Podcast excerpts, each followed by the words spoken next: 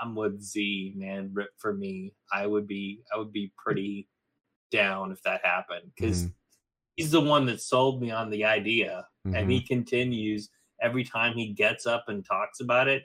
He continues to sell me on the idea, and that's not being a white knight. That's just his personality, his passion. It's like when somebody's super excited about it, and it's something, and it's something that I have interest in, and they do a great job of just kind of pitching their idea. I, I don't know. I just I feel like you know Mm.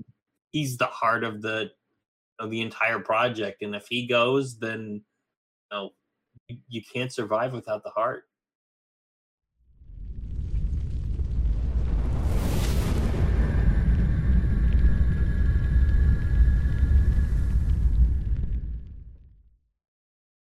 As the Pathfinders watched their friend leave, it seemed important to prepare for the next vigil.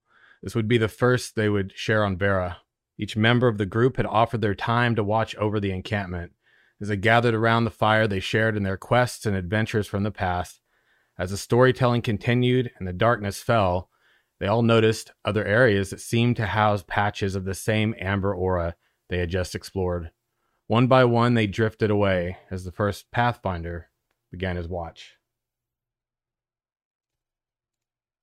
Welcome to Ashes Pathfinders, your dedicated and trusted Ashes of Creation podcast. Join us as we share in the journey that reignites the embers and rekindles the flames in the hearts of those long left to cinder. I'm your host, Phoenix, also known as Simorg. I am joined today by our returning Pathfinders. Let's welcome back Daedalus. Hello, everyone. And welcome back to the show after a bit of a hiatus. Half tilt. Yo, it's great to be back. Hope everyone's doing well. And welcome back our favorite social slash murder slash cozy bunny Faisal. Greetings. that was a really good. I think I'm gonna use that one again.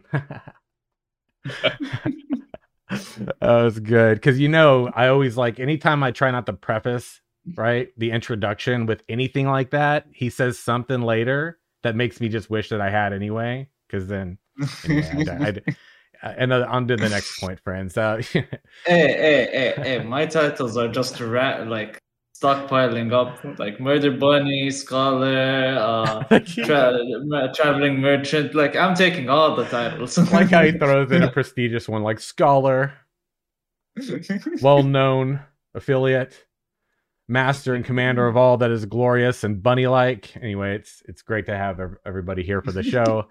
Everybody here in chat, welcome in, friends.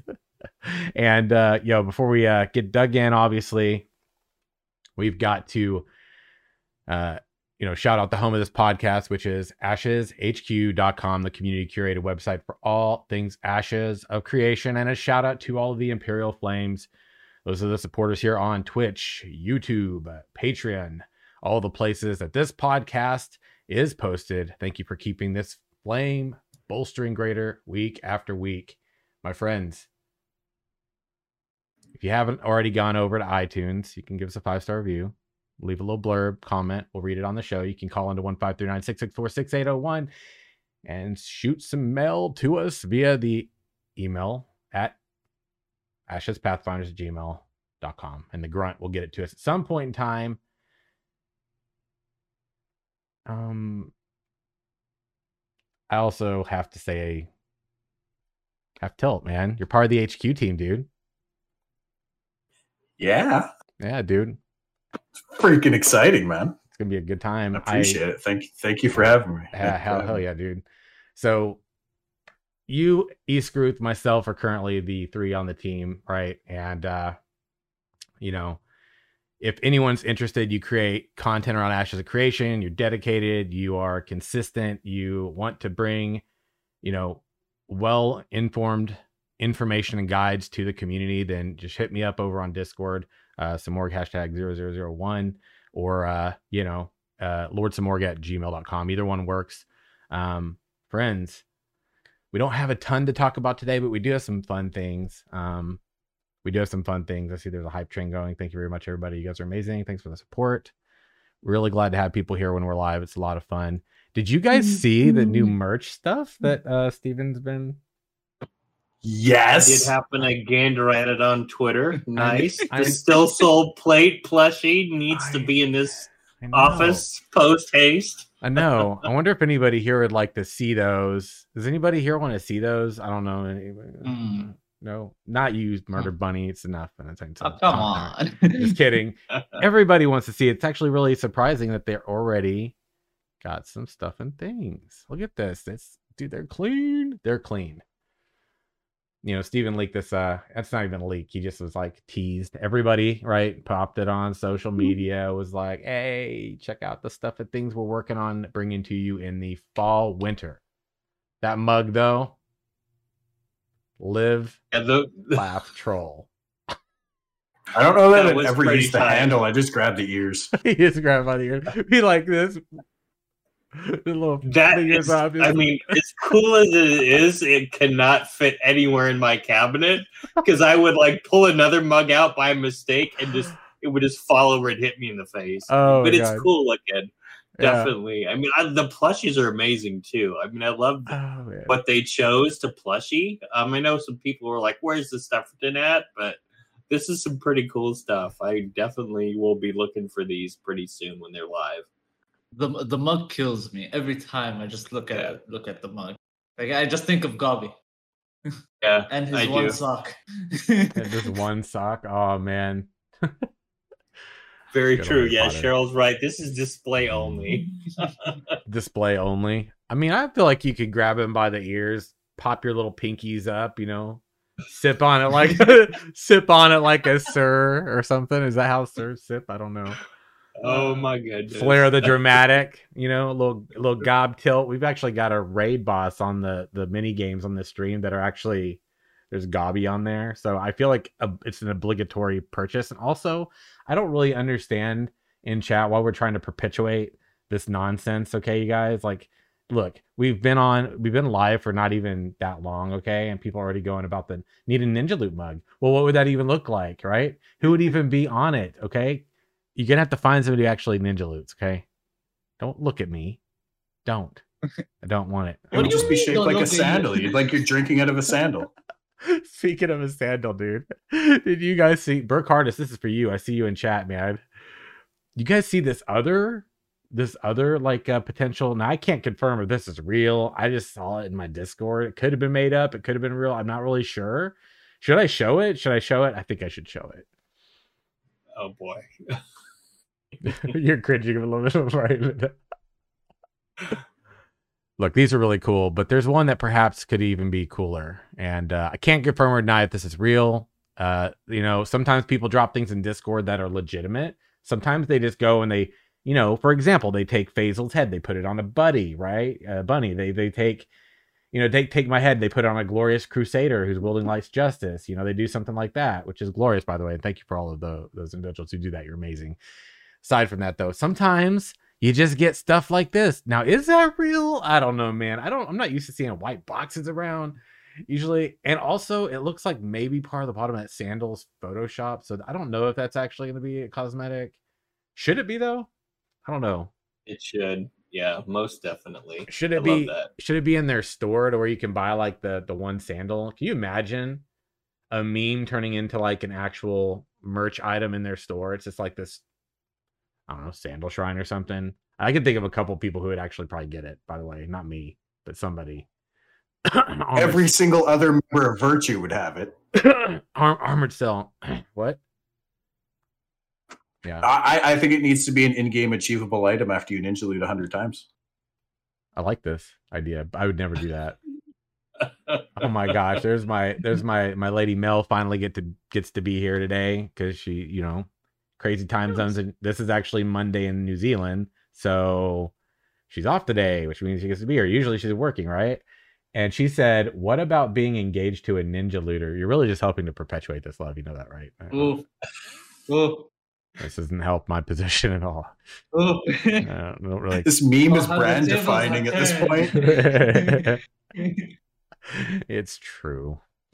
Friends, we've got some announcements in terms of uh before we get into like discussion points and everything for today got some people coming on the show we're gonna have a pretty we're gonna have a pretty heavy cast for a while for the next at least several weeks next week we have got uh, Casino, who's been on the show before. We're bringing a couple OGs back who have been have been on in ages. So we've got Casino, who's planning to be here next Sunday, um, which is what the 13th. We've got the following Sunday. We have Aloha, who's been here. Um, she'll be on, and that was she'll be here on the 20th.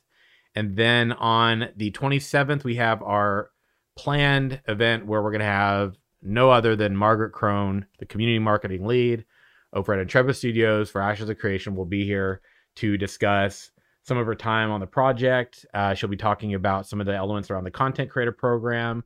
Um, so if you have questions about that, please join our Discord. Make sure you're there, discord.gg forward slash simorg. Um, it's where our community's at. There's an Ashes Pathfinder channel there. Drop your questions in now and keep it to the professional level, right? We're going to talk about her time with the studio, some of the hats she wears, you know, uh, you know, around like the marketing elements and and promoting and things like that, as well as like some of the stuff she's done, maybe with uh, cosmetic items in the store, things like that are on the table. The the content creator program is the biggest thing, though. I think I think there's a lot of uh, up upcoming, up and coming uh, potential ashes of creation content creators that are probably really curious about like maybe some of the things they're looking for. What are some of the things that could help you to potentially hit the markers? Because they don't really outline all of that, but I'm sure she's got some tips and some, you know, some suggestions on what you can do. And they already talked about recently about how they're, uh, we talked about this last week about how they're bringing on someone to actually spearhead the front end of taking the applications for the content creator program and also somebody who's going to be in a position to help essentially like mold potential creators who maybe aren't there yet, but they definitely really seem like they might fit the, you know, what it takes to be a brand ambassador. Um, and that's a big part of what they've talked about as well. So um, if you have questions, definitely drop those in there. I'm probably going to be putting them together over the course of next week, getting them to the team to make sure that they get approved, obviously, because um, we can't ask her things that, you know, aren't appropriate. They need to actually be within the realm of what she what she does for the studio and and keep it kind of relevant to that. Um, so yeah, Halftail, you weren't here last week. I wanted to pick your brain on something. What were your thoughts around a few things? One, you've been doing testing. The veil has been lifted. You can talk about some of that as well. That's one. Two, Jeff has left. Thoughts. Three, um, yeah, Castle Sieges, man thoughts? You want to share on any of that stuff here on the show since you haven't gotten to contribute in a bit? Fresh blood. All right. Fresh experience, yeah. Um, so yeah, I've been testing. Uh, I picked up my Alpha One pack within the hour it went on sale, and so I've been in for at least an hour of every testing phase since then. Uh, the weekend test, I missed the vast majority of it. I only got to play a bit on the Friday. And honestly, I'm pretty impressed with where where where they're at right now. I don't have much of a basis. I've watched some videos since the verbal NDA has been lifted, and knowing where the studios come from, where the project has come, especially in the last year or so, it seems to have made a lot of progress on the back end and performance wise. Definitely still a long ways to go, um, but we're seeing big steps there. For me, this is the biggest takeaway: is just since we've been testing from the Alpha 1's release um, up until right now, there has been improvements on server performance side of things. I think there's still a long ways to go.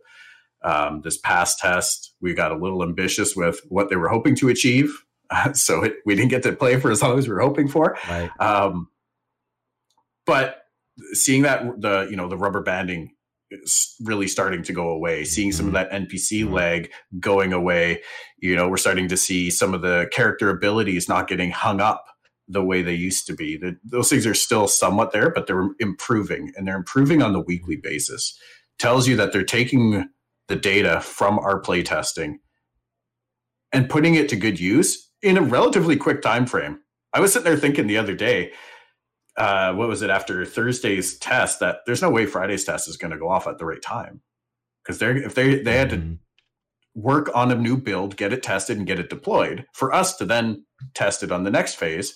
There's no way that's happening in 12 hours and trying to get people to sleep as well. Like, so I anticipated that, and they've done very well. They it's clear these guys are busting their asses right now, mm-hmm. working hard, working crazy hours to try and get these builds out there so that we can test them and they can collect their data. And Absolutely. this is only the early alpha, so that's huge.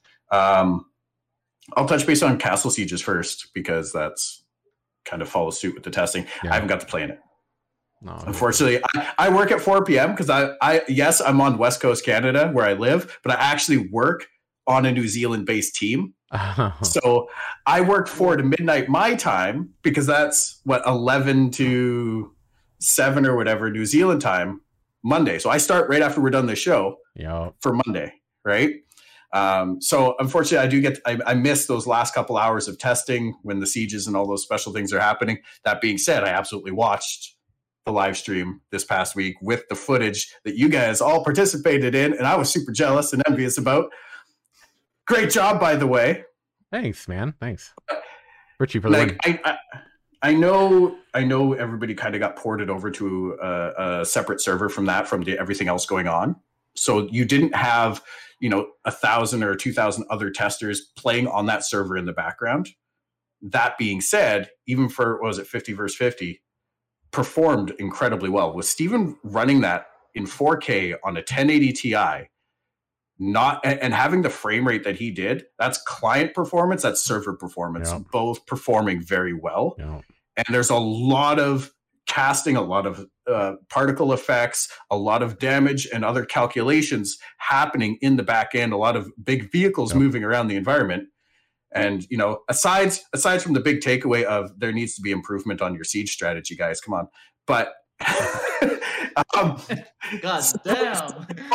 Server wise, it stood up amazingly well. And I think that is a huge, huge basis uh, setting a foundation for what to work on and what to continue to iterate on moving forward. Yeah, you, you fired, don't roll trebuchets up. You don't roll trebuchets up to the border of the castle walls. You hang back out of range of the ballistas in the defense. Okay. It's true. Burns, apply burns to Literally, here's my rant face. um, as far as Jeff leaving, yeah, that's, that's really bittersweet. I'm really happy for him to have an opportunity to pursue a dream and a passion of his. And I am, I feel like Ashes isn't going to suffer. If anything, I feel like it's going to grow. My reasoning behind that is Jeff has been absolutely instrumental at getting the mm-hmm. project to where it is now. Yeah. And he's leaving it in a very good place. He's helped position us to be set up for success. And he's not leaving when the team needs him the most to get through this. He's leaving it now that the, they've got a lot of that baseline, a lot of that foundation set up, and now it's just a matter of tweaking it, making adjustments to get it to where they need it to be. So he's leaving at an okay time. That's not shouldn't hurt the project in the long run. That being said, absolutely, we're going to miss his expertise. We're going to miss his viewpoints. We're going to miss Thomas the Train. But he's going on to pursue other things. That now the flip side of that is, and I, why I think it's going to be healthy for the project is now you're going to get somebody else coming into this position, into this role, potentially even someone outside of the studio, and outside perspective is an extremely valuable thing in my opinion to a project like this or any any project any business. Mm-hmm. getting somebody who's coming in is going to ask the stupid questions because everybody already knows the answer to it but nobody maybe thought about it the way that this person's thinking about it. Now you get to see things from a different angle and it's not i don't want to say tainted because that's negative. I mean it in a very positive way. Um not tainted or or or thinking about it the way they always have and they've grown to think about it. It's yeah. fresh different perspective. outsider looking in and that to me that's huge and that just can only add value to the project yep. so right. i'm super happy for jeff and I wish him all the best of success. I hope that he will somehow convince Steven one expansion down the road, perhaps, to bring Ashes into VR, because that would be amazing and goodbye life. But let me let me become an empty nester first. And then and yeah, that's that's that's my piece. That's my piece. That's too funny. Yeah, you know, actually was like reading over some of the comments, and I actually got one because I did this video about you know him leaving, like plenty of other people did. You know, and mostly it's just to I do these things to gather data. They're really influential in some of the talks we have here on the show. And I got one person who said bringing in devs and community managers is one thing, replacing head of game design with the new head of game design with free reign over the whole game. I think put a flag on that part who will expect autonomy as they were brought brought in for the full, the personal for their personal experience and capabilities is a whole different ball game. No one can serve two masters. Steven will want a puppet for his vision. There would be no room for the new person's autonomy and experience if that was the case, not unless they had the exact same vision for the game and was uh, on the exact same page for the future. Has Jeff screwed the intrepid, intrepid pooch by leaving? Yes. He should have left after the game development was complete. Can you hate on Jeff for wanting to leave after being seduced by another project? No. So you kind of see where this is going. I find there's a lot about this that it just is a little you know, while I appreciate people who contribute comments and things like that, it's just it, it, feels extremely biased with a lot of presumptuous perspectives. Like you're presuming that this element of autonomy or you know, no personal like no room for growth or no room for, you know, uh having a shared vision or whatever. It it's just it doesn't it doesn't work for me. And so I don't really understand why like some people have had this perspective. Like I appreciate that they share it and everything, but it just it doesn't make sense to me because you know to me i see those those things being said and it seems to me like people's worries about this somehow bringing doom to the game seep into their perspective of what this this decision means um, and they miss out on the other things like there's a lot of other elements that are at play when someone leaves a studio like it doesn't necessarily mean that someone that comes in has no autonomy. Doesn't mean that someone who comes in have to ha- has to have the exact same vision. Uh, Steven and the team have actually stated many times that part of the reason that they prefer being in office together specifically is because it allows for that opportunity for ideas to flow where people have something a, a different idea in mind and then they share that and then that like you know synergy between all the team members in the studio allows them to kind of grow and develop the game into an even better place so when I see that, it just doesn't really it doesn't it doesn't align with really registering on what they've already shared in the past. Like if if you believed it and you took that for like you know took it at face value for on good faith or whatever. Um, so you know I, I just think that there's like there are definitely some people out there who probably have maybe a misconception. I feel like on what it means when someone leaves a studio and they don't recognize this happens all the time. It happens when people before a game gets done happens after a game launches. And to like really say like it would be better if it went this way it's like you don't you can't know that. You don't know about all the things going on behind this the scenes and what their goalposts are what they've hit. And maybe some of the reasons that he was on board in the first place were to specifically hit certain goalposts that he already hit maybe you know there have been other people who have actually like left the studio that were there for a while because they had a specific element they were there to work on and to come to completion with and then they move on. So it's just it's just food for thought. I think it's important to like balance you know what you're thinking what you're maybe even feeling and some of your worries and concerns with also some of the other you know tangible factual elements that exist in game development. And that's just i'm saying that not to say hey you're wrong hey you're not you know you're not a b or c for for thinking this way I just think it's important to like as much as we say have a have like an objective perspective about other things. I think it's important to have it for this for this sort of thing as well. Um, and to do your research a little bit because I think sometimes if you do some research over people leaving studios, you actually find that there are some very successful games where it actually wasn't a bad thing. It actually was either neutral or in some cases it was actually even better for the game.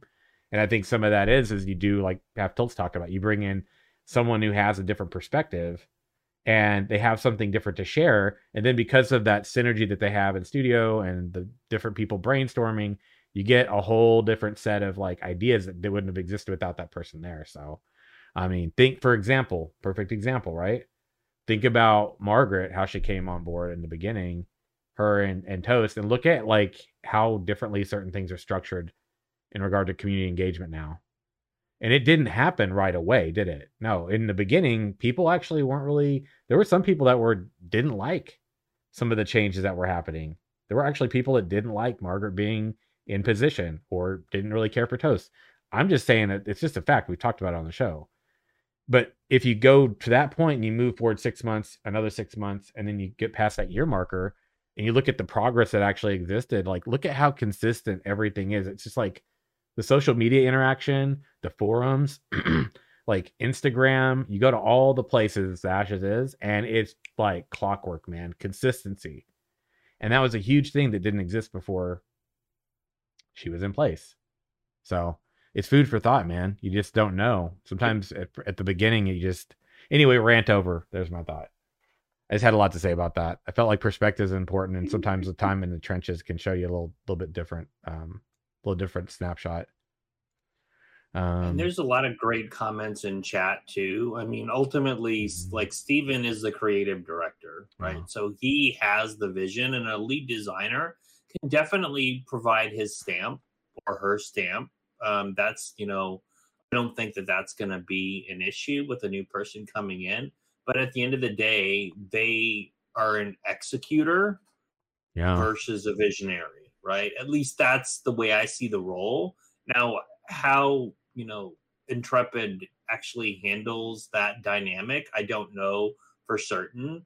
But I, I agree with you, Sim. I mean, collaboration was a huge thing.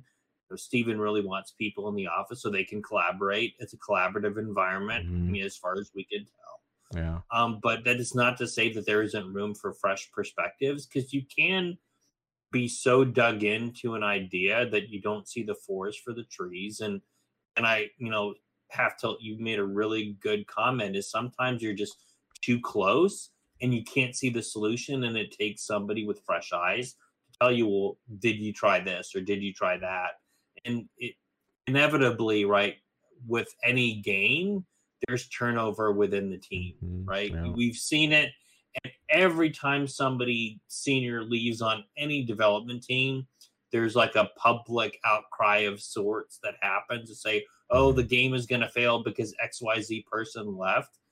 And if games were so fragile that it hinged on maybe one or two people, mm. the only person that I think, and there was comments in chat on the same, the only person that I think we would feel the loss of, like in the long term, to say, hey, the game is not going to be what it set out to be, is if yeah. Steven left, right? And I don't see that happening um, as dug in as he is. But that would be to me, okay, if Steven left, okay, that's he's kind of the ashes of creation guru, and he's the brainchild of the whole project. Anyone else, I think those folks, while they will be missed, know, they they will also, you know, their roles will be filled by somebody new that will have different, you know, ideas on how to mm-hmm. execute on the vision but they don't provide the vision. And I think uh, Sidhu said something very similar to that. Um, and I wanted to call it out because it was a really good comment. Steven provides the vision, um, right. not the lead game designer.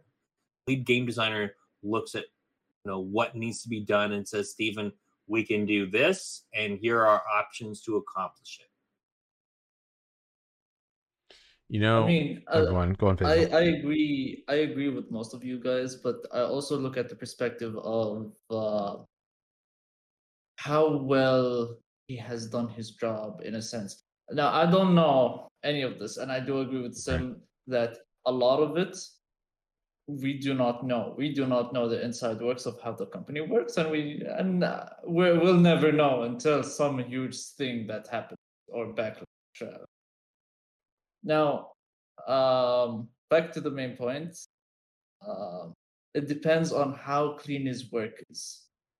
If his work is clean and a, a new person gets invited, I agree with most of what you guys said. It's going to be really, uh, he's going to roll in really easy with the company.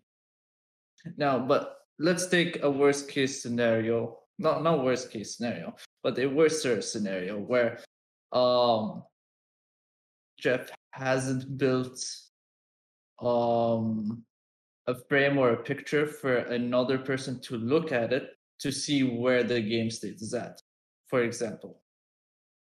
So I'm just talking in general, I'm not talking about Ashes of Creation at the mm-hmm. moment. Right. But that could show a negative light of people can say, oh, now I think it might have taken a little bit of a turn. It doesn't mean that they can't come back, but an effect has, and they need to be wary. That's all I'm saying. yeah, that's a fair point. So this actually reminds me of another conversation I had with um, some people in my community. Oh, I think it was like maybe hell early last week or maybe it's the week before. I don't know, man. Time time is just like a I can't. I can't, man. Day at a time is all I got, and if I go back in time, sometimes I get everything wrong. So, but some of us were having a conversation, and someone actually brought up, what if, you know, or or would we ever see Steven like selling the company? And I know I see Z in chat saying if Steven left, rip for me. And I think a lot of people probably would feel that way, but could you ever see Steven yeah. actually selling? Now, this is a this does not mean this is something we should actually worry about. It's just it's just a point that was made here today. So I think it's worthwhile to kind of factor that in because we do talk about community feedback and thoughts. And that's something that I've heard some people say. It's like, you know, what if he did did sell the company, or what if he, you know, stepped away and put someone else in charge? Like, I, I wonder if at some point now I have my own thoughts on this, but I'm gonna get to it later. I'm more curious what you all think if there's a point where that would be okay in your mind, if that's something you could even ever see happening anyway. What do you what do you guys think about that? Let, let me just put some barriers on it. Do do you mean like hundred percent sell, fifty percent? How how how how much are we talking? You you cut I mean, that up into whatever you would or wouldn't be okay with, and we'll just go from there. Sure, let's go ahead. You want to cut something first? Well, I would say, I mean, I agree with Faisal. It's like at what level, right? If he's still got some sort of creative control, I you know, I wouldn't necessarily have a problem with it, but I'm assuming in your ask, it's like a total clean break. I'm going to retire. I'm done with ashes. That would be like truly, truly like, I just don't see that ever happening, first of all, because this is like his his baby, his like dream. I don't see somebody giving up on the dream um, like as a conscious choice.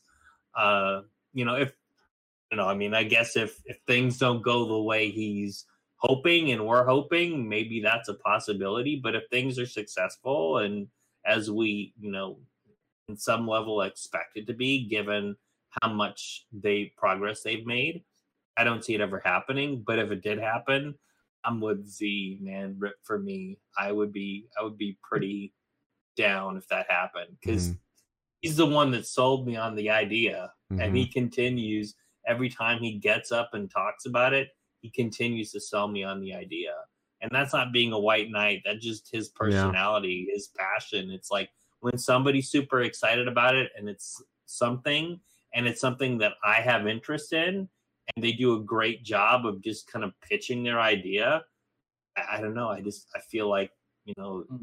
he's the heart of the of the entire project. And if he goes, then you know you, you can't survive without the heart. Yeah, pretty much. Um okay, I have I have multiple stages to talk about this. Okay. Let, let's say if he wanted to sell like 50% of the company, I would be okay as they just said. And I assume like one of the reasons, or at least two of the reasons, one would be um, he wanted to rapid expand throughout the world. Like the, he wants to make multiple servers, multiple um, expansions, get get it high and more employees on top of what he has. Um, two would be it's going a little bit south, and he needs some financial aid. Um, however, as I said, that 50% matters because he still has some control over the company, which which is a is a huge deal. Well, once he loses uh, like the full control of the company, that's where I think people is going to uh, uh what's it called? Yeah, uh, he he's like a lot of. I think a lot of people are gonna bounce essentially once you lose that control. Um, that that's why I said 100%, and that's that's where I think everybody stands is um, they see Steven rocking it uh, with his creative ideas.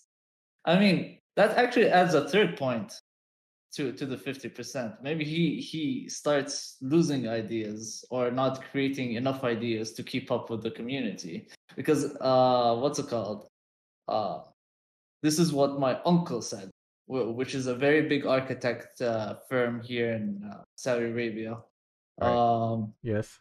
he tells me that when when you're a CEO of a company, you have ideas to implement. At some point, at a certain stage, you're not going to have enough ideas. The only way to actually get more ideas to uh, stand back and like try to relax or calm down with with your mental or physical uh, chores that you have to do. So that's that's an idea that that can happen essentially. Wait, was this planned? Was this planned, Faisal? What just happened? What? I don't- What? Did we just see Scholar Bunny Faisal? Just does that did that just happen? I think Maybe. it did. Holy shit, son. Okay. Mm. Damn, man. Another We're another hat to wear. poetic. Hey, I'm telling you, I'm just racking up titles.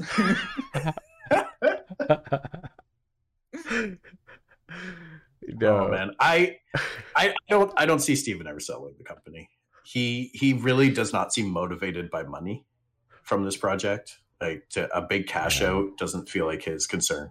You know, he he he would have taken this game in a way different uh, monetization model direction if that was the case. Yeah. There would probably be a box cost to enter. There might be more things in the in the shop other than cosmetics and that it just doesn't seem to be his motivation. So I don't think he's ever going to sell. That being said, I can see him stepping down from the role of creative director and maybe just being kind of sitting in the back background unless you know something goes way in a crazy direction uh, that he's not a fan of. And this probably wouldn't be till a couple expansions down the road, and, and there's a pathway laid out. I, Mhm. it doesn't. I, I don't doubt for a second that that Steven has like four expansions worth of lore and ideas at least frameworked out and jotted down and on napkin notes or whatever. And he he's he just seems like that's that guy that's got this huge world that he wants out there. And he's he's had people like Jeff in the past and Margaret now to help keep that scope creep from getting crazy. So he just puts those on the back burner. Okay I'll bring these out in, during expansion time you know? Um, or even idea, other ideas for the IP in general. He might um, give those projects to other people that he trusts to run with. But I don't, I don't see him stepping, uh, selling the company. Mhm. Mon- money's not a motivator for him. Yeah. Yeah, honestly, I think it's creative control. So I don't ever see him like, even if it, you know, he was taking a step back, Mm-hmm. I you know firmly believe he would never give up creative control. And one of the things you said, Faisal, made me think of you know uh, something along those lines as well. Is yeah, as a CEO, you may can have your ideas might be finite, but a CEO in a lot of cases is only as good as the team he surrounds himself with, and I think Mhm. that's why Steven is so meticulous about who he brings onto his team. Uh, and, and I think having that fresh blood is going to keep the ideas flowing um, and take those things that he hasn't fully planned out and really give him a soundboard to be able to work out more and more um, things. But agreed, you know, that ideas are finite. That's why you have to bring in fresh blood and it's good and as much as we talk about people leaving intrepid being a bad thing yeah it might be in the short term feel bad but in the long term it's good because you're getting those fresh perspectives in um, to the project Hundred percent. Like, Yeah. and that that really ties in with the comment that Sim read too. And you know, getting those fresh ideas in there, getting those fresh Yeah. people in there. I, re- I remember reading a quote a long time ago from Robert Kiyosaki. I think it was. Um, i- i- if you're putting a team together, if you're building a team, you're a team leader, and you're the smartest person on the team. You're an idiot.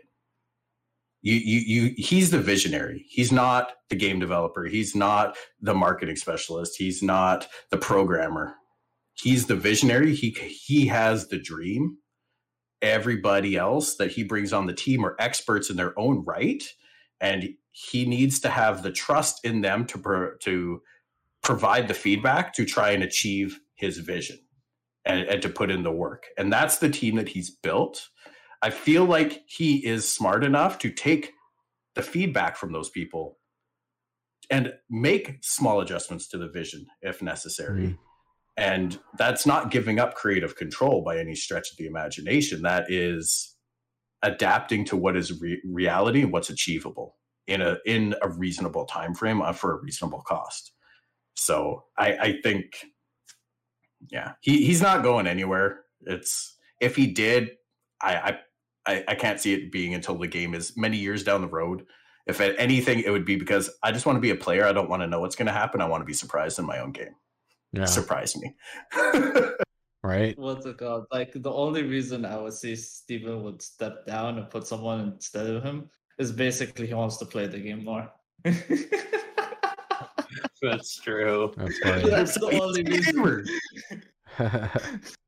you know, it's a it's a good point. Like I could I could potentially see taking the company public one day perhaps and like having shares you know available to shareholders that you could like you know purchase through the market obviously and i would see that happening as if you wanted to like expand and you know make it even bigger right to raise the mm-hmm. capital like so it doesn't come out of your own pocket i could potentially see maybe that um and and then you know if that was the case then i mean people i mean obviously shareholders would have a stake in the company and all that but like i could see that being a possibility but that like ties more into like people that are passionate about it could own shares in it right um i totally would have shares in intrepid studios 100% and which takes me back to the why and the why is because all the way back in the day, man.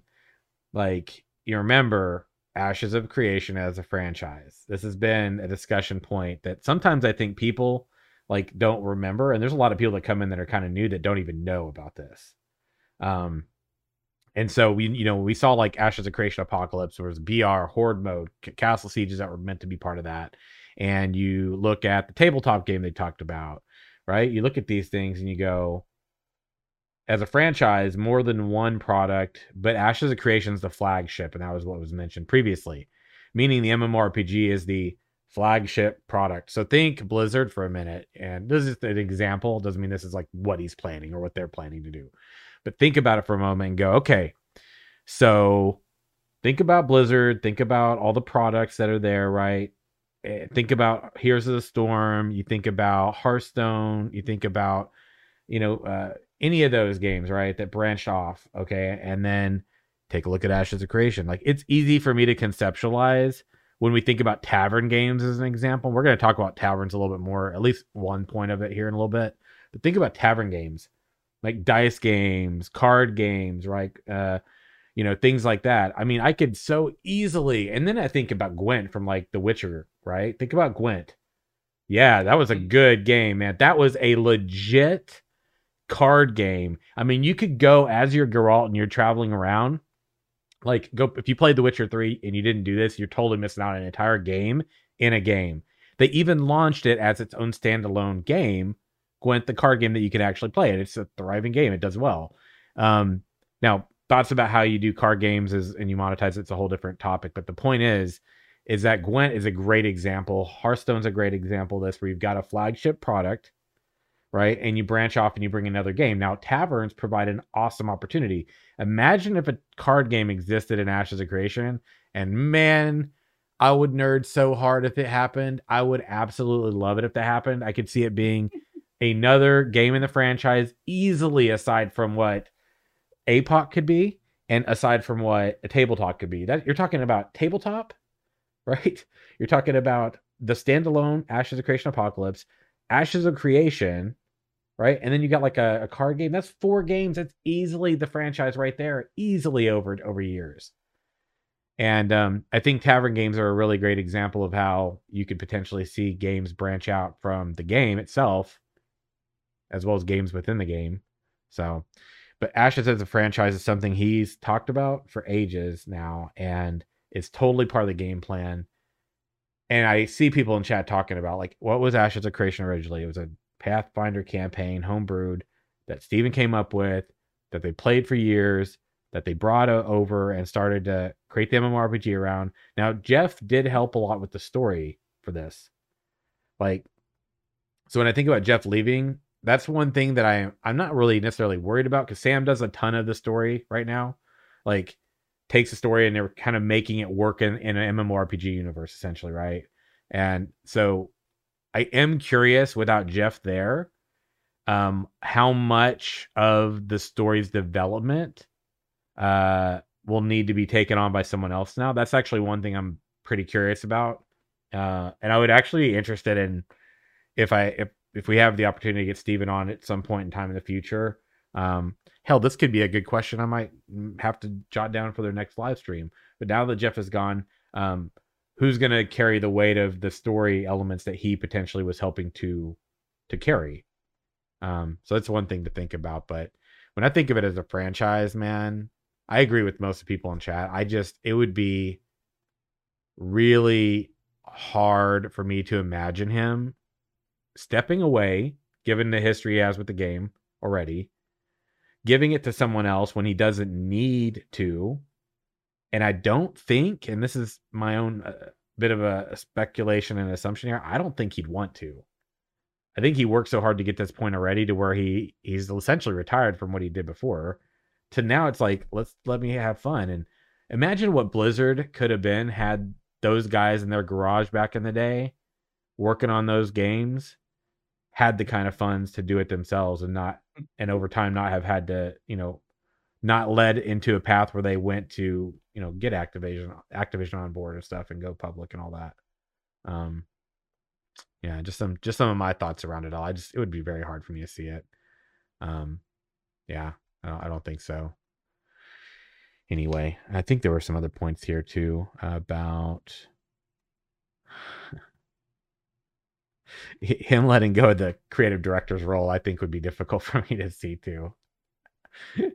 He had a hard time letting he he wore a lot of hats in the early days and he had a hard time like kind of letting some of that go too because he just wanted to make sure it was all done right uh, it would be really tough to see him step away and not not want to make sure that he had his eyes on to go give it a quality approval check because he does that with so much of it already. Anyway, man. Yeah. So we got the new merch coming, right? He dropped over the weekend. So we know that they've got that in the works. I'm actually a little surprised that they're actually doing that already. I that was the thing that shocked me about the merch was like already planning on releasing merch even before the game's launched. I mean, I think it'll do well. I would have been happy with t-shirts, hoodies, and all the stuff we had before, but I think this is some next level shit going on here. This is starting to build an IP. This is starting to build like a franchise now. Exactly. It's, it's it. I agree. It feels early for that to happen without having a tangible product for, for like uh, the game itself. I mean, yeah, uh, being available. It, but they look awesome. They're cute and adorable. Everyone's gonna want them. Yep. Exactly. You know, it's man, it, it's it's kind of. uh I think that this is a good example of of why I don't really worry about the game because you see the stuff that they do already that you don't expect to really see yet until a game gets to a certain point in its development. Uh, whether we're talking about how they're working on uh, rubber banding issues to how they're building their the IP already, the franchise. It's it's pretty pretty interesting. You guys see this thing on Twitter? There was a post. This was the art that was posted, and the question was this is our question for all of you watching, listening, and y'all here around the table. Death is inevitable in video games. Tell us about a time where a quest or dungeon had you playing deja vu. Now, I don't know if anybody caught that. Do y'all have any thoughts on this one? I have a couple. Really? Um, I was actually it, it made me think of very early like MMO history, like EverQuest. I died so much in that game. I played a wizard I'm not gonna say I played a wizard well, hence all the dying, but I would have to say like I can't remember the name of the dungeon. I think it was Blackburrow. Had all these gnolls, and I swear everything that is holy was a kind of a it wasn't like an instance dungeon in the sense that you were there with your group like only. Mhm. it was multiple people could be in there.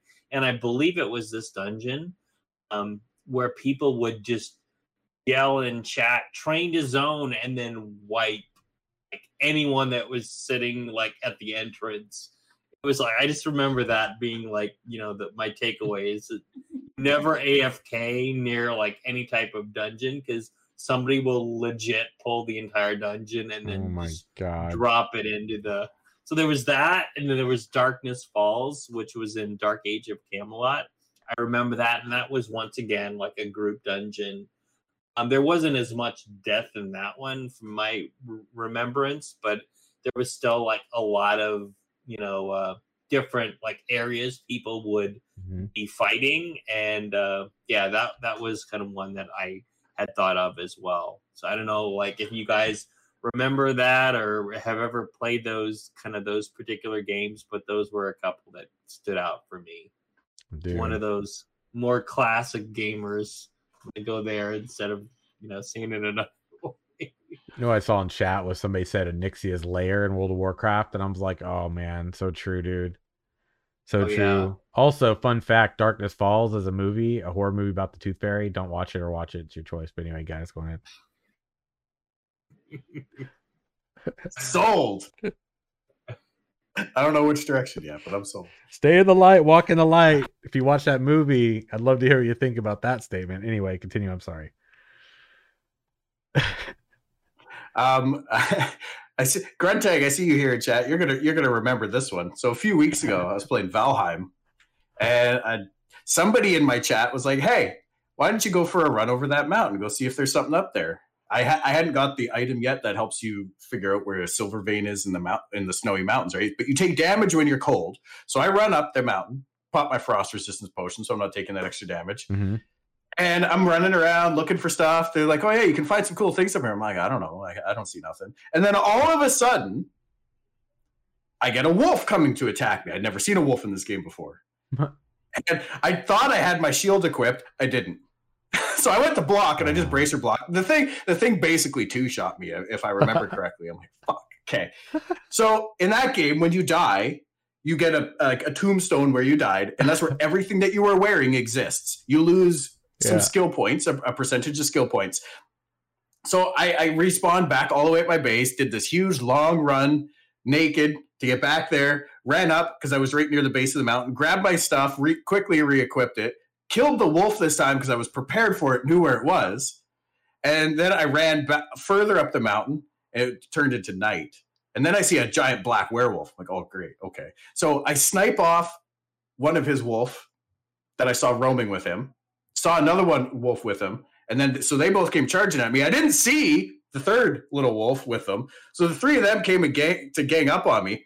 So I I turned it. I started hightailing. I ran all the way down the mountain, halfway through the plains. The fucking things wouldn't leave me alone. Killed me down out in the field somewhere. Another corpse run. That happened, I think, another time Yeah. as well right after that. And then I continued trying to go up the mountain. For, I can't remember why. I think to recover my gear from the original one because I started wearing the old gear that we had kept storage in our in our house, and I kept going back up there. I kept getting killed and losing all the gear until we were mm. completely out of gear in, in our whole establishment. There was nothing left, even the leather stuff. was Oh, gone. damn. there was corpses. So that that I don't know. I died a good twenty times that stream to those damn wolves. The next time, the next stream, Gruntag and Bartik logged in with their high level characters, escorted me up the mountain so I could get all my stuff Oh back, man, and carried on. But oh dude, man, that's suffering right there, dude. Speaking of losing stuff, I was playing Subnautica recently, and and uh, I, I was in, in in one of the exoskeleton suits, and one of the Leviathan came to me and clipped me through the wall of the game. So I just sunk down the world at five thousand meters. That there's no way in hell you're ever gonna come up back up. Oh. So it's Oh, just damn. despair and death all the way down. God, dude. I actually had a point in time. It was a long time ago. It was like it it was back in the day when I was er, like a, a new and I was a I was a I was a new blood, right? Like and uh I remember running I got killed and I didn't have to do a for him. I kept like I kept like it was like an objective on the map. It was like some little boss or something, and it was like way back in the early days of World of Warcraft, and it was like you've got to go kill this troll or whatever it was, right? And I had to like run back to get him, and and it was like part of my quest, right? And so, and I didn't, you know, I was it was like one of those it was one of those points in time where like I didn't play an MMO before World of Warcraft, right? So when I went and actually played, like I just was like, oh, you get a quest, they give you gear. This is clearly what I'm supposed to be wearing, right? Um, right. no, you don't. Maybe you shouldn't be wearing like the cloth armor or something, right? So I didn't have any mitigation, and the way you're built is you, you you're supposed to do more damage based on your stats. If you need those stats for these abilities, and I didn't have those stats for these fucking abilities, so I'm going down as troll, and I'm just literally getting like face on the ground, like chopped down like butter, dude, like a hot blade through like butter, dude, and I get face planted and I got triggered so bad, dude. I was like, you know, and I didn't even understand what was going on. So I had to keep running back, and I ran back like I. oh man, I ran back like five times trying to kill this dude. Right. Also didn't understand durability, like item durability and stuff like that at the time. So this is like super scrub sim. Ran back, ran back, ran back, and then I was like, "Why am I dying easier? Why am I dying faster? Because my armor is broken, right? I didn't even know that." And so like I'm just getting chopped down and I essentially like one of the times in my life I plug pulled rage quit that game, that game in the early days. sounds like Hogger, man. I just, it was yeah, remember. Like that, dude. Oh my god, yeah, that yeah. It was like some kinda... big ass troll dude, big dude big big ogre or troll or whatever. He had a big ass club and he just was like pop! And i'm like oh, oh shit. oh yeah that, that that's some hogger right there. That's some classic hogger baby. Yeah. Oh, I, I, remember like one of like the first like real times in a like a video game i was legit like scared for my life and like my character's life it reminded me of that when half tilt was telling his story mm-hmm. when i had to make a run through duskwood Oh. Like, as a really low level to like yeah. meet some friends mm-hmm. and it just got super dark and i was seeing all these like wolves like crossing the road and stuff oh man i crapped myself like a few times and i would be like running and i was a paladin so it's like oh, no i didn't have good gear either so yeah. it's like i couldn't do much damage my heals were okay right but yeah it was uh it was fun it was fun. Like in retrospect, it was definitely fun. It's like, oh wait, do I need strength or intellect or spirit? Am I trying to like, you know what I mean? You know what I mean? It's like my heals just don't seem to be cutting it. My flashlight ain't working. Like, you know what I mean? It, my it ain't happening, man, because you just you got your stats mixed all up and you don't know what the hell you tore it from the floor up, son. But you don't even know because you're a noob. You're brand new. You don't know what's going on, dude. And you know what? Every time, every time in a video game now, where I get cut down and I'm like, oh shit, what just happened? I got to run back in some game. You know what I automatically mm. think of, right? You know there's a part of your soul that's attached to that fucking troll that cut your ass down the five times you ran back, and part of it still remains there. And you're still like, and there's a moment where you're like, oh shit, ain't nothing like getting cut down when you actually do know your stuff to remind you to be a little humble because you you once got cut down too. I'm just saying. I'll tell you one thing. I hit 60 and every time I pass it, kill it. I would go and kill it. Somebody would be running from it. I just go blah. Drop a quick judgment on that ass. Be like, right from a distance, and be like, I only got to run up to you. I could kill you from over here now. Okay, I got judgment, son. Okay. Yeah, pretty sure. I judge you as bad and dead on the ground. Hogger, take that. That lifelong vendetta is real. it really is, yeah, dude. Exactly, exactly. And you just wait for him to respawn so you can do it again, just to like reinforce the point. You know what I'm saying? no, you'll remember me. You'll remember me. like, needless to say, I kill every damn wolf in Valheim that I see. people say I can breed them. That's never gonna happen. You're like, I don't care. That's like me with Raptors and Ark, dude. You know how many times I got pounced on by those damn things and just tore up? Okay. There's clips on Twitch. Don't go look at them, please. I haven't deleted them yet, but they're there. And you know what? I hate them. Like I hate the damn piranhas in that game. And you know what happens anytime I see them? On sight. I snipe them on sight. Because I'm not a noob anymore. Because I'm a big Ark man now. And I can like go run around and get my sniper rifle quick and one tap them and be like, look at you floating dead in the water now. In game. Piranha. oh man. Good times, dude. Nostalgic, but also you're just a little bit like, you, you deserve this because of my own history here anyway, I have a couple other points I want to hit on for you guys today, right? There was actually a few actually. Uh, there was one uh, that actually came up, and I remember reading.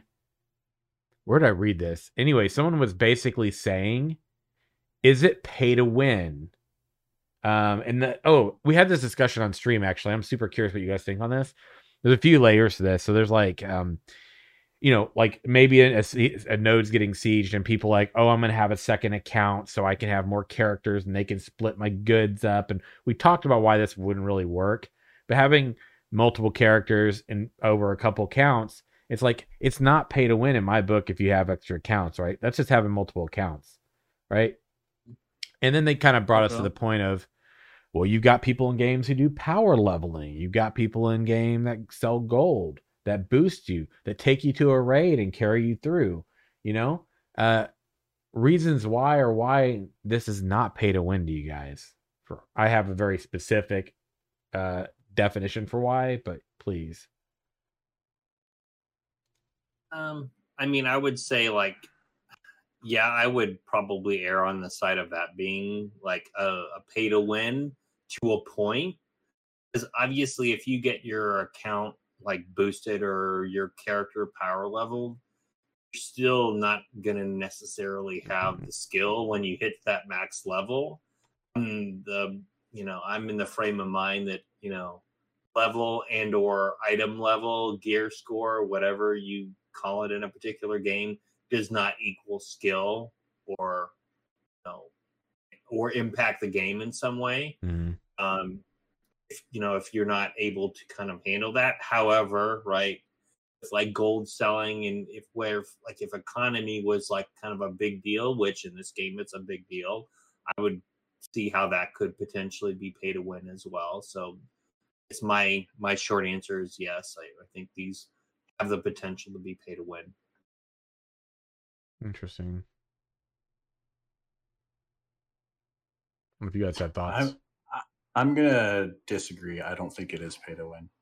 Um, my my providing that you, the if you're buying boosts, if you're getting power leveled, if you're compensating the person doing that for you in the game with stuff that you have to earn in the game, like if I have to go and earn a thousand gold, that I'm then gonna get ten power boost runs for for a hundred gold each.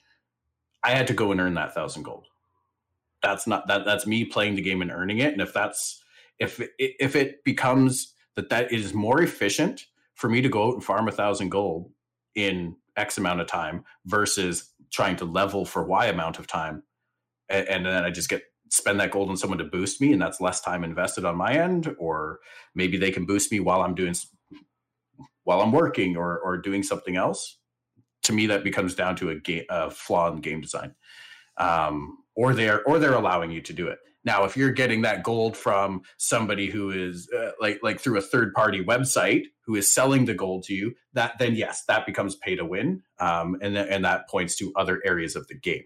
But if you're doing it with things that you have earned yourself by playing the game, and you're simply trading them for someone else's time to carry you through something else in the game that they have spent the time to gear themselves up enough to be able to do that, not pay to win, in my opinion.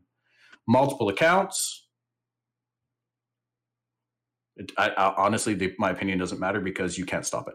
Yeah, it, it, you can't stop somebody from having multiple accounts and using that to their advantage in one way or another. Whether it's to store extra items um, and and then log out and just leave them there in a safe place in your freehold or something, so that they never those items never get taken. if somebody's going to pay the extra money every month to give themselves that insurance in the game, then w- there's nothing we can do to stop that. And it, it kind of sucks, yes, for everyone else that's not doing that or not able to do that, but it is it, it's try hard. Yes, exactly, Sir Unsington. It's super try hard. Yeah, it's super sweaty, and, and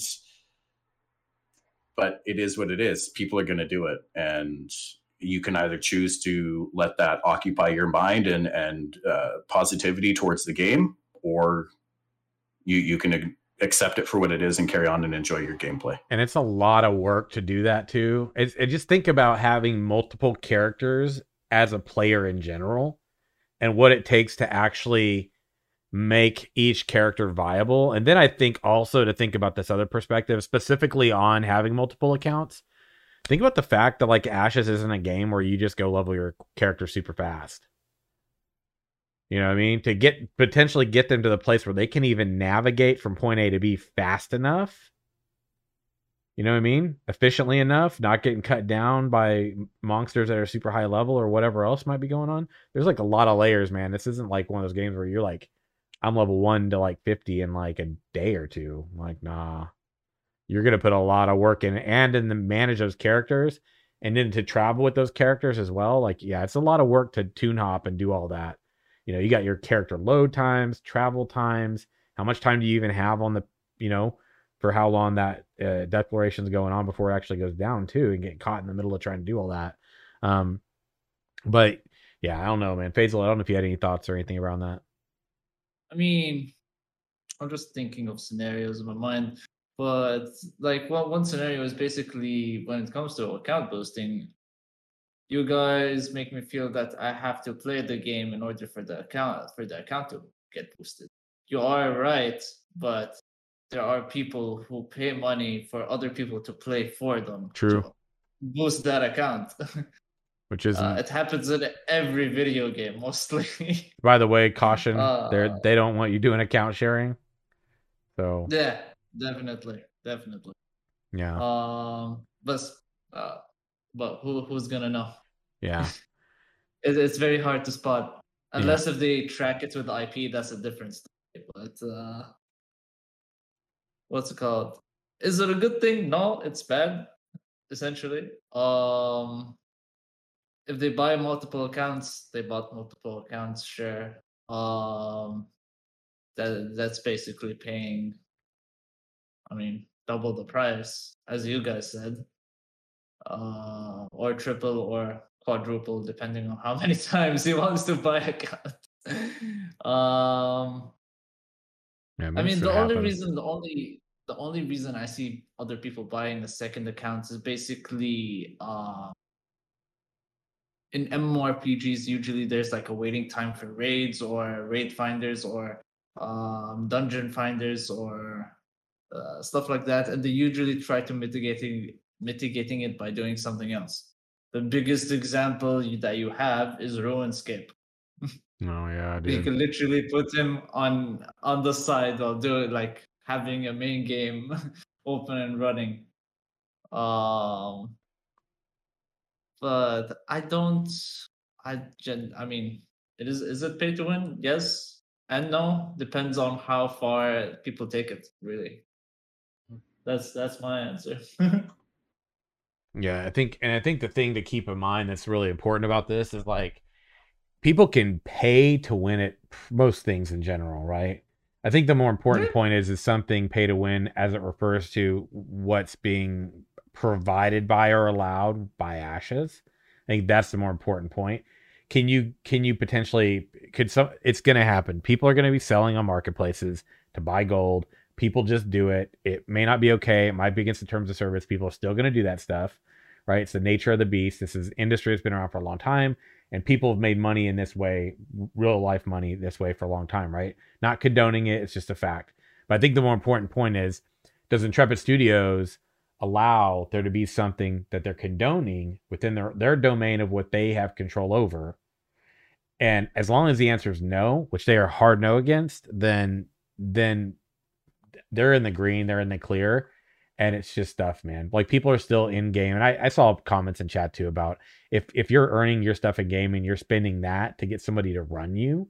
I mean, that's different, man. That's that's literally in game opportunity, man. People are gonna people are gonna do it, and um, I see you, Faisal. You think I don't see your comments in chat as I'm sitting here talking, like I'm not paying attention, like I can't multitask, huh? Have a little conversation there, Murder Bunny. You might want to simmer down a little bit. Put them Murder Bunny teeth away. What is going on? I see you, huh? I see. Uh, no, you don't. Yeah, I see you. uh, look, check it out, you guys. We gotta. Wait, what? Are you guys literally in chat like conspiring against me right now? What's actually happening? Oh my! I'm gonna have to go back and pay close attention. I see you guys. I'm gonna make notes. I'm making my notes. Don't think because you post that Ninja Looter Sim emote in chat that in some way that's gonna change that I saw that. Anyway, it's fine. It's fine. I'll I'll handle this after the show, you guys and gals. Here we go. Half tilt too. What's really going on? I mean, Daedalus, you want to chime in on this? You traders, huh? Traders among us here. I, I was kidding. thinking about it. I'm trying to think of something creative here. it's all good. I'm just, I'm just, I'm just kidding. Or am I? Anyway, quality of life features, bulletin boards. I think another thing to be to be cautious about in Ashes is one thing I thought about. I kind of wanted to brainstorm on this a little bit and then ask a final question. We'll kind of be winding this one down today, y'all. But bulletin boards, something that we know you can interact with at taverns, right? Now, there's a specific element to bulletin boards that as I was, yes, yes, I was doing work on the HQ as promised, working on all of our pages, getting the information together. And I, I actually looked at quest sponsorship. Players can sponsor quests on a bulletin board. Okay. So you can go to a bulletin board at a tavern, sponsor a quest, which is similar to what? looking for group a little bit, right? So it's one of those things that when I saw that, I was like, you know, I don't really think it's something to be worried about right now, but I think it's to be very interesting to see how they go about doing that so it doesn't feel like you're queuing. So I think make sure you just don't queue in, and as opposed to that, you just find the person you contact. You know, like you whisper them, or or maybe you click on the bulletin board and it's like, um, Simorg is putting together, a sponsoring a quest to go kill um, the Lord of Sandals or something like that. I'm sorry, I didn't mean that. I meant um, the Brood Mother, right? The brood Brood Mother. That's what I meant. The Brood Mother. Yeah, the Brood Mother. We'll go with that. We'll go with that. It's it's a monster of sorts. Yes, the brood mother He's putting together. He's sponsoring a quest to kill the brood mother in game. And if you want to join him, click on this button. And the click on the button, maybe it just like whispers the person um, or maybe you know something of that nature. I think where would you want to draw the line on this on this sort of dynamic in a tavern so that it didn't represent an LFG looking for group sort of mechanism in a game? Did you guys have any thoughts about that? Um, I just saw some great ideas in chat, and I I agree with that. As long as it doesn't essentially trivialize travel, um, I think it's fine. So it doesn't like teleport you to a dungeon. Okay. I mean, you still have to kind of go and you know find something and and i think the way they're setting taverns up it's really mm-hmm. focused on the local area anyway um so it's right. not something that's like okay i'm you know right. in node a and i need to go to node right. z to actually like help this guy yeah. it give, gives you like kind of a local view yeah i i think that'll be fine it's i don't see this as exactly i don't yeah. i don't see this as uh as an issue from a, um, I guess, LFG standpoint, um, because it it makes it very active versus passive. Like I'm going in, queuing for something, doing other things until the queue pops, and then I get ported to the instance. There's no like, and there there's no travel to it. So I would expect that would um, that yeah. would be where you I would draw the line as long as it doesn't right. tri- trivialize travel mm, or anything of that nature. Yeah, I think to clarify too before we continue, yes, that is regionalized. So when you're interacting with a with a bulletin board, like that's only avail it's only supposed to be available to that region within that like potentially zone of influence we're talking about where the tavern's at. So yeah, go ahead. Sorry about that.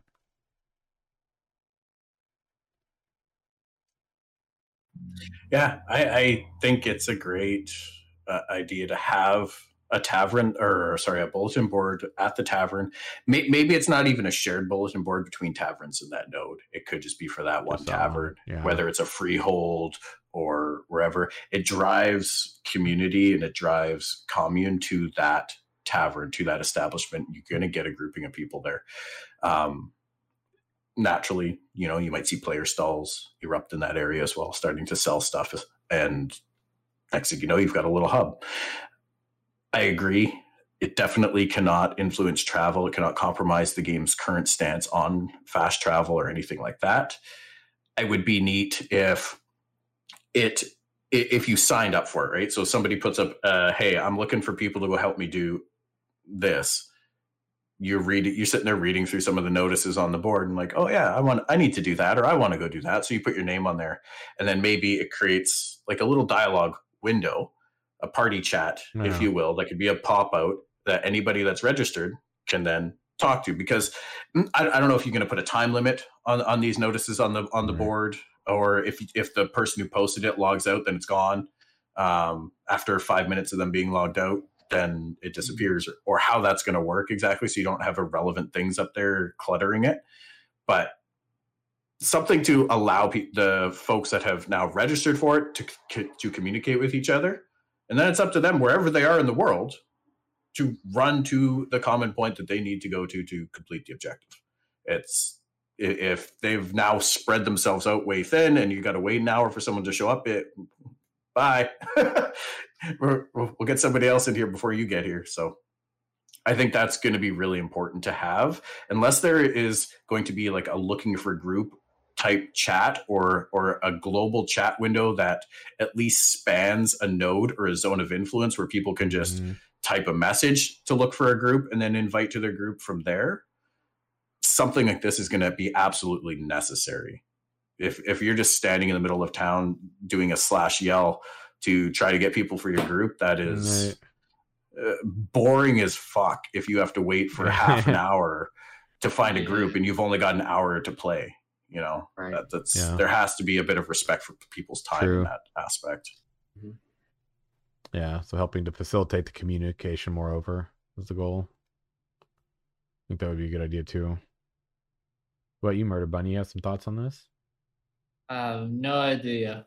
It's fine. How about how about it's, it's it's it's just that like thinking of it you don't want to to be like other mmos and you want it to be actually special and it's very hard to come up with ideas like uh half has a real like that's a great idea like um but how are you gonna like do it? I have no idea you know what i mean right um uh,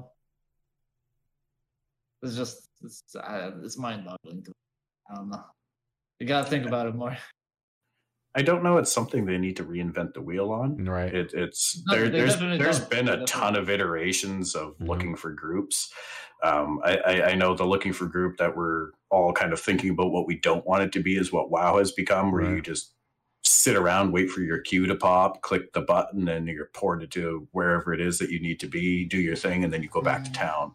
That is ex- there, there's no immersion in that um, I, I, like something that Ventherian said in chat about having an active timer on it or a start time, and yeah. you put like a two-hour countdown or one-hour countdown or whatever, and it pops. Your board, your message comes off the board, and if everybody's there who signed up for it, now you go off and do your thing.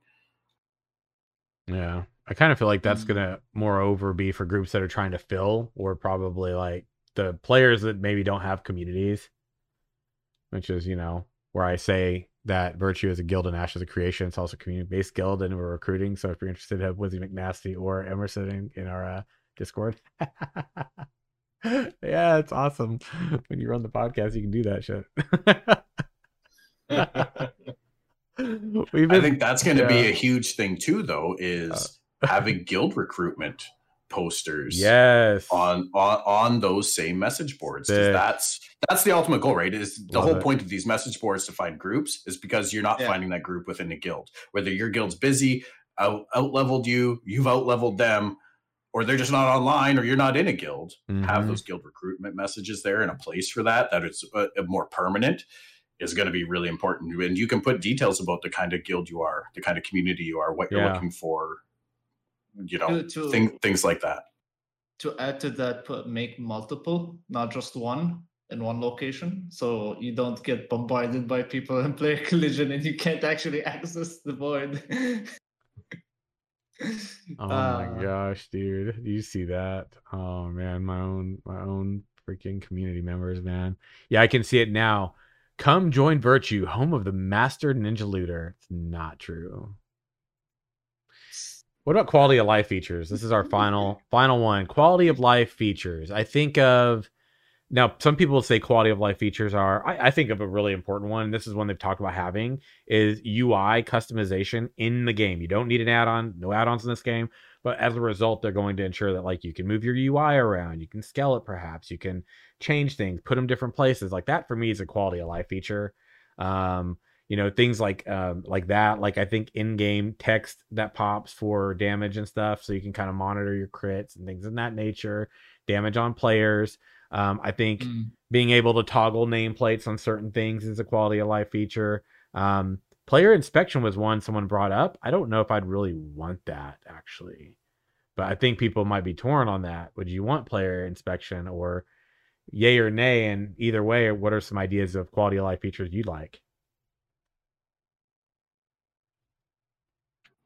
player inspection for me is if it's questioned it needs to be up to the person to allow themselves to be inspected it should be a menu option that you can choose if you want people to inspect you or not. Maybe it defaults to yes i don't care.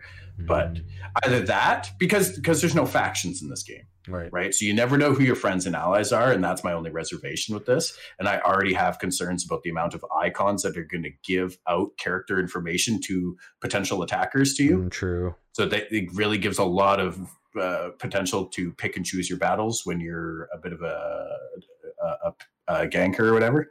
Um, you know, so maybe maybe it's always open to guilds or people that you friended can ins- can inspect each other.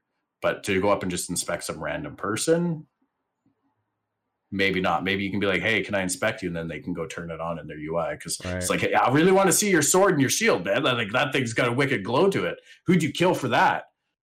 Or or what? or what yeah who or what and i mean there's also like the element of uh that they talked about how if you see someone like cosmetics for example right? Someone could be wearing a cosmetic you don't even know what they're wearing but the, they talked about there being like buff like buffs on the player for example that would show like maybe they're wearing heavy armor medium or something like that.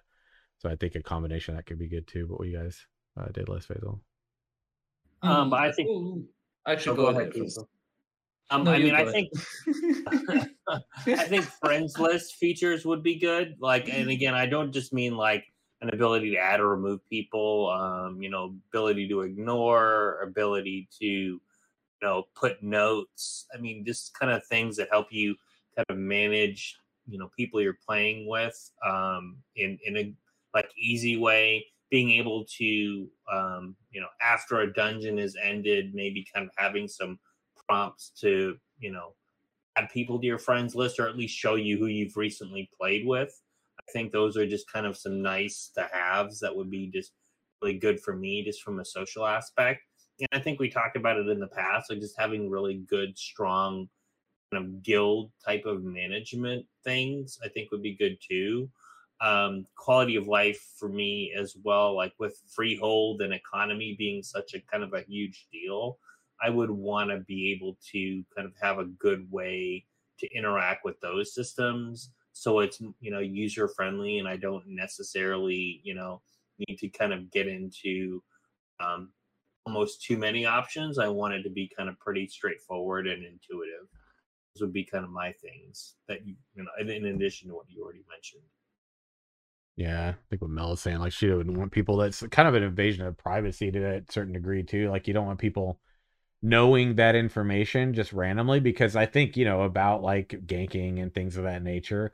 I think if you Mhm. allow someone to, like you send them a request or you flip it on or you, you know, maybe you like toggle something or you just like, you know, send them, you know, like an inspect, you could click on the character and go allow to inspect and then they can inspect you, you know. and mm. to something like that would be cool. But I think I think I'm kind of like on the fence on that because it's like in some regard you don't really want that to be able to be the case, uh, but in other regards, if you're bringing somebody into your group, you want to make sure they're also going to be up to the that they have what it takes. And if you don't have any way to gauge them, well, then like you know, should there be a way to gauge them, and what should that be? And I think that's uh definitely going to be an element that could potentially be challenging in Ashes because with no add-ons, I think not so much for like my own community, right? For when we do raids and stuff, that's not really going to be an issue because we're going to know how we're geared. Um, we're going to be doing the content together and everything. But I think when you think of pugging groups, putting together random groups, and you have people you don't even know, you, I still think it's important that that community element is is able to thrive, and things like this can be beneficial. But I don't think you want that to be. Obviously, it's not going to be add-on related uh, I think you want it to be enough to know, but not a, not enough to where you can just completely judge a person. Be like, no, you don't have this because we only want someone bringing this. Like you're going to have that kind of elitist element playing out to where you have groups that form. And this is always an issue for me. It's like you jump into a pug group. You, you guys know what I'm talking about. You get those groups that, that roll, and expansion happens. People are like, you got to have ahead of the curve, and this fucking guy doesn't even have it anyway, right? Because they're just looking to get carried. They want people who've got the the damage and stuff like that to carry them. So that is an interesting and tricky dynamic to address as a developer, and it is definitely going to be one that's going to exist. So I think it's going to be interesting if they even do anything to allow certain features to exist so that players who do pug can have some sort of uh I don't know, sort of sort of weigh in on who they bring.